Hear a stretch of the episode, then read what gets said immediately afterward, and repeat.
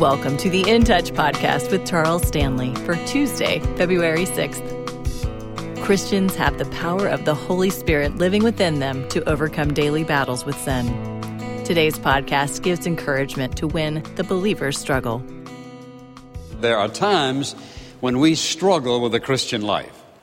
Sometimes that struggle is light struggle, sometimes it's very, very intense. And I'm sure that most of us probably can't think back the day we were saved and, and recall what we expected out of the Christian life. I'm sure I can as a 12 year old boy. I don't know that I could ever begin to recall what I expected out of it. I can tell you one thing, it wasn't exactly what I expected.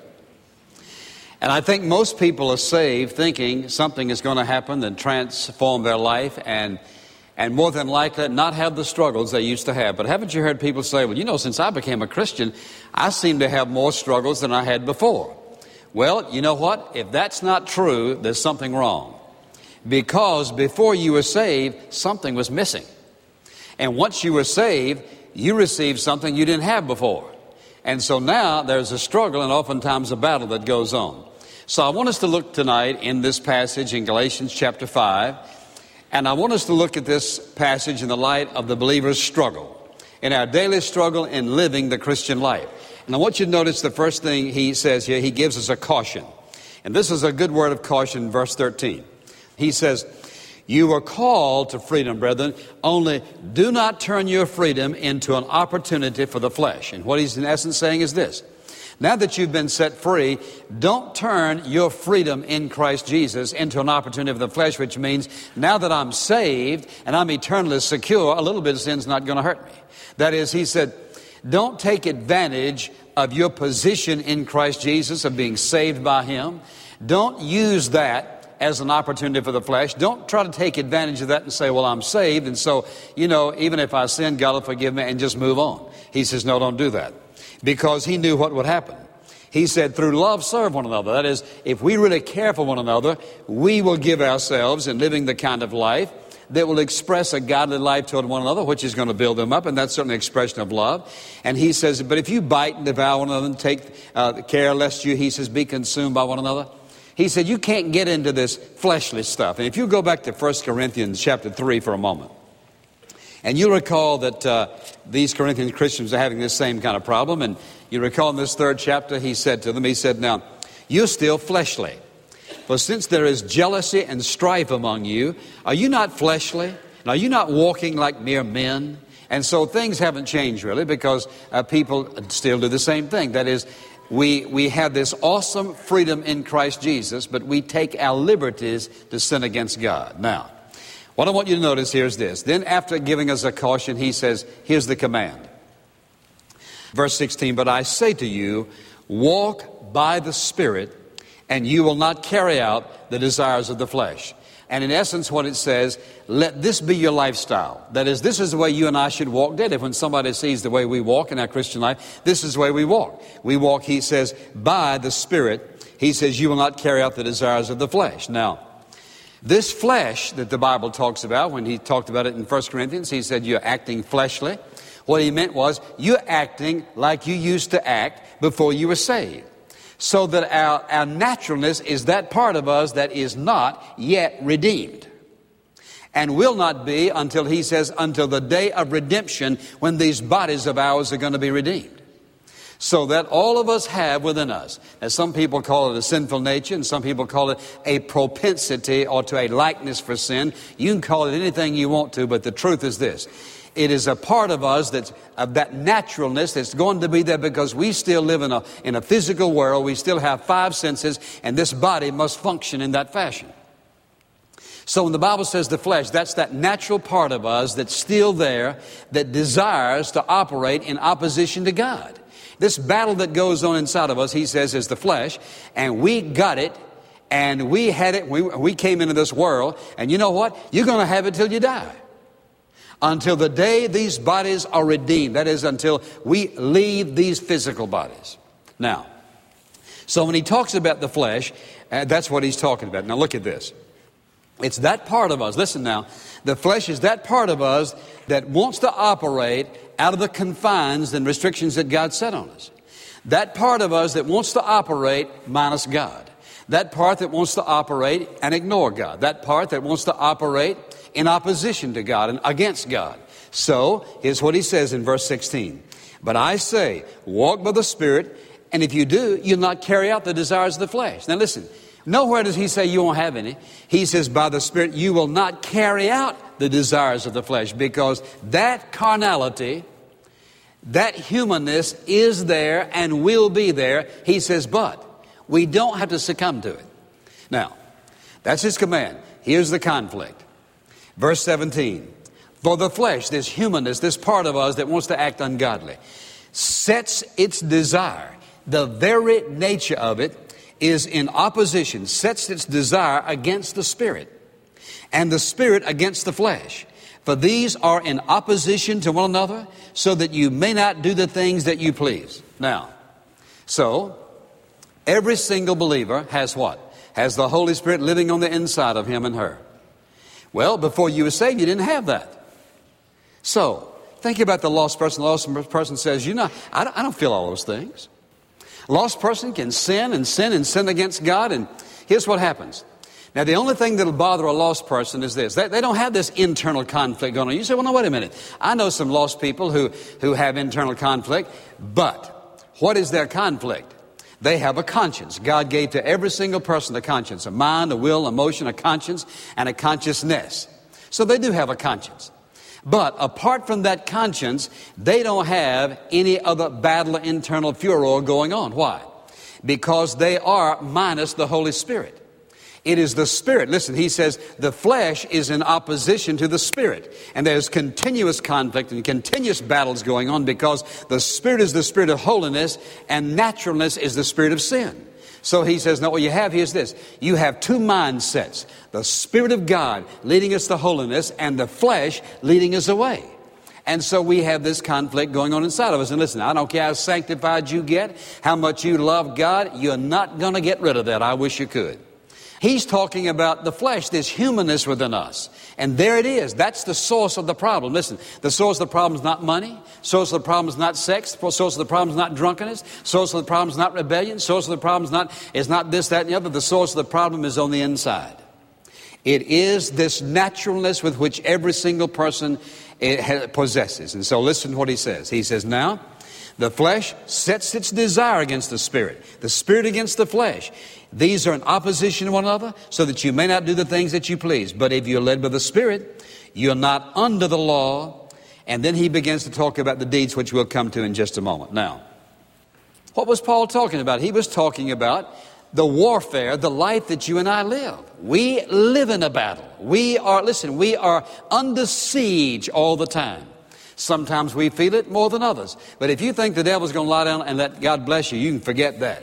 He is not going to take anything sitting down.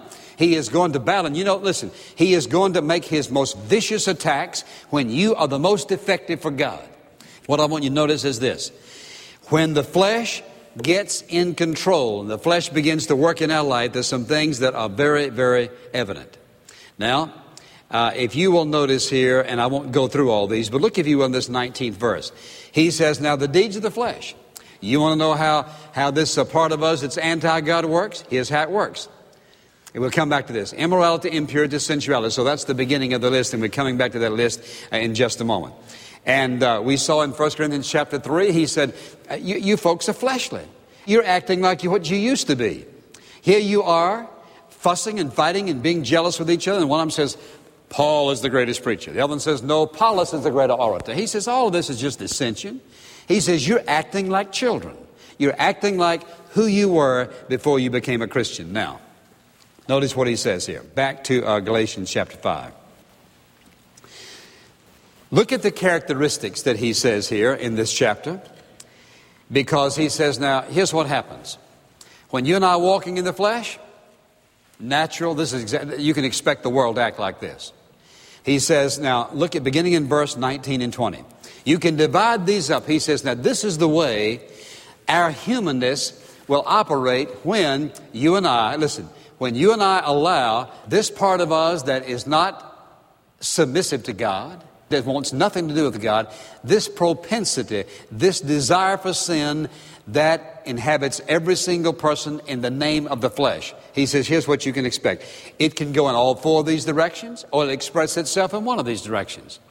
But what are those directions? First of all, he says, it's going to express itself in verse 19 uh, in the direction of immorality.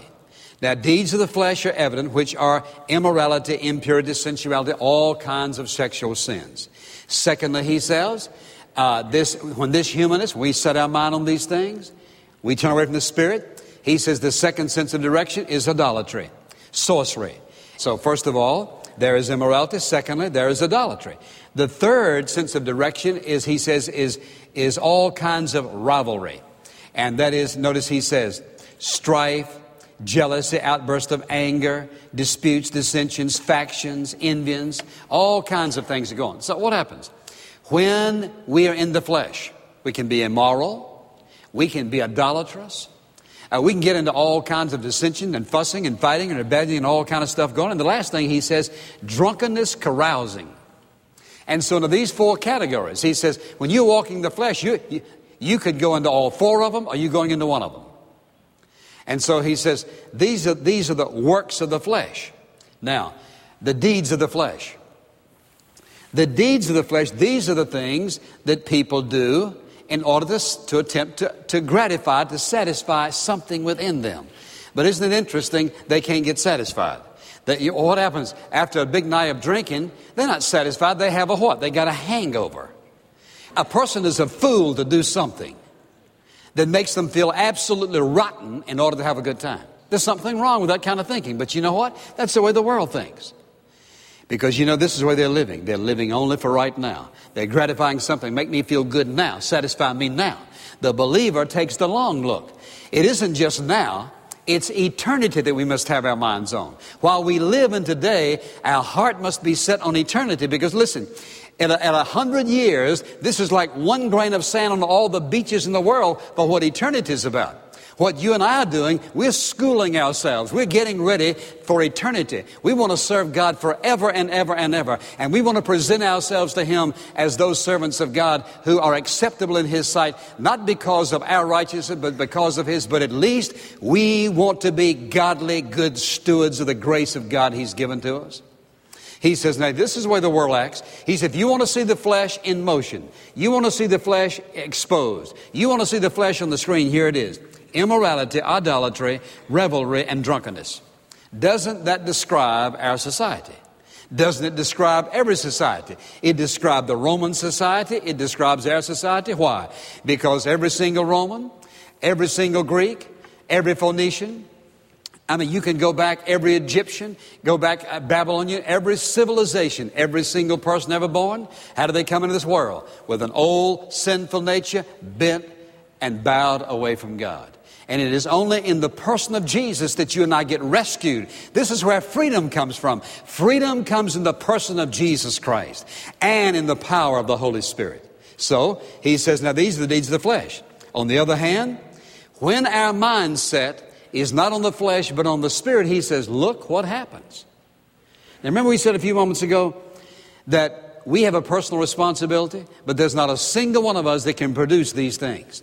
We can't produce love, joy, peace, patience, kindness, goodness, faithfulness, gentleness, self control. We can't produce that. And you know what? There's nothing missing in this Bible. This is why Jesus gave this beautiful illustration when he said, He said, I'm the vine, you're the branch. He says, if the branch is not abiding in the vine, you can produce no fruit. He says, you can produce nothing. But when the branch, who is the believer, is living in the vine, and the sap that runs in the vine runs in the branch, that's the Spirit of God. The sap in the vine runs in the branch into the stem and produces luscious grapes. You take the branch away from the vine and you've got death. So, how does a branch produce fruit? Branches don't produce fruit. Branches bear fruit that the vine produces through the sap. And so, the believer is the person through whom the Holy Spirit is doing what? Producing fruit. And so, it's not what we do. And so, our responsibility is to set our mind on the Spirit in order to submit ourselves to Him, to walk in Him, in order that He can produce through us, live through us, what? Such character that we will be known as people of love, joy, peace, patience, kindness, goodness, faithfulness, gentleness, and self control. There's no law against those things. We don't have to keep any law for that to happen. That's the work of the Holy Spirit. That's the difference in walking in the Spirit and walking in the flesh. When He says that you and I have crucified the flesh, here's what it means. That when you and I trusted the Lord Jesus Christ as our personal Savior, we chose to give ourselves to Him. He gave Himself to us in the person of the Holy Spirit. What we did is we turned our back on our past life. That's what repentance is all about. Repentance isn't just feeling bad and confessing sin. Repentance, it means that not only have I confessed my sin, but it is a change of attitude and a change of direction. So every, things are going to be different. Turn my back on that, so to speak. And in reality, crucified the flesh means that I chose death to the lifestyle that I used to live. That no longer fits me. You can put that on the cross because no longer fits me. So I cru- crucified. Now, that is the position that we have, that you and I are the sons and daughters of God. But you know what? Not only have we crucified the flesh, in our position. That is, God placed us in this position with Him that we are His sons and daughters and made righteous by His blood. But you know what? Every single day I have to make a decision. If my flesh is crucified, that is, if I acknowledge, if I confess, if I am committed to its death, I am going to live obediently before God. I'm going to do the right thing. So when we say that, that we crucify the flesh, we're talking about making decisions whereby we starve our craving flesh. We declare it to be dead because it does not fit who we are. And when he says we've been crucified with Christ, that is when he died, he says he's on one side of the cross, we on the other. In the mind of God, listen, when Jesus Christ died and you and I received him as our personal Savior, he died to sin, we died to sin. That is the position he placed us in. But every single day, I have to make a choice. I can make a choice to live in carnality or flesh, humanness, or I can make a choice to live dead to this, listen, dead to this humanness I have. That crucifixion is my responsibility. I can't say, well, you know, uh, back yonder somewhere I got saved and I was crucified with Christ and that's the end of it. No, it's not either. If there were no temptation, no trial, no sin, that's true. You and I have a personal responsibility to choose, and this is the choice we make. We either choose death to our humanness or we choose life to it. And when we choose life to it, we submit to it and we sin against God. So this crucifixion if you can think about it in these terms, this crucifixion is something you and I do. When we say no to sin, no, no, that doesn't fit me, that's on the cross. Doesn't fit who I am. I choose, listen, this is what Paul meant when he says, reconcile yourselves dead even unto sin. He says, write it down on your account that you died to that. Now, I'd like to say you can do it one time, but you can't. It's something we have to do on an ongoing basis. It is our responsibility to personally choose death to the things that tempt us, death to the things that try us, death to sin in our life. So, what is Paul saying? Simply this. He said, Look, God's made us free. Don't use your freedom for sin. He said, Look, walk in the Spirit. That is, allow the Holy Spirit to enable you and to strengthen you. And what will happen is He'll live through you love, joy, peace, and so forth. Now, there's going to be conflict. That conflict's on the inside of you. Don't look at somebody else and say, they're my problem. The conflict's on the inside of you. It'll never cease. It's war, war, war, war. You and I have the awesome privilege of living in victory through the indwelling presence and overwhelming sense of abundant power of the Holy Spirit. And it all boils down to one single decision I choose to follow the Spirit. I choose to follow my flesh. And here's what God has said You choose the Spirit, all the power of heaven is there to help us and enable us to be obedient to God. Thank you for listening to part two of The Believer's Struggle. If you'd like to know more about Charles Stanley or In Touch Ministries, stop by intouch.org. This podcast is a presentation of In Touch Ministries, Atlanta, Georgia.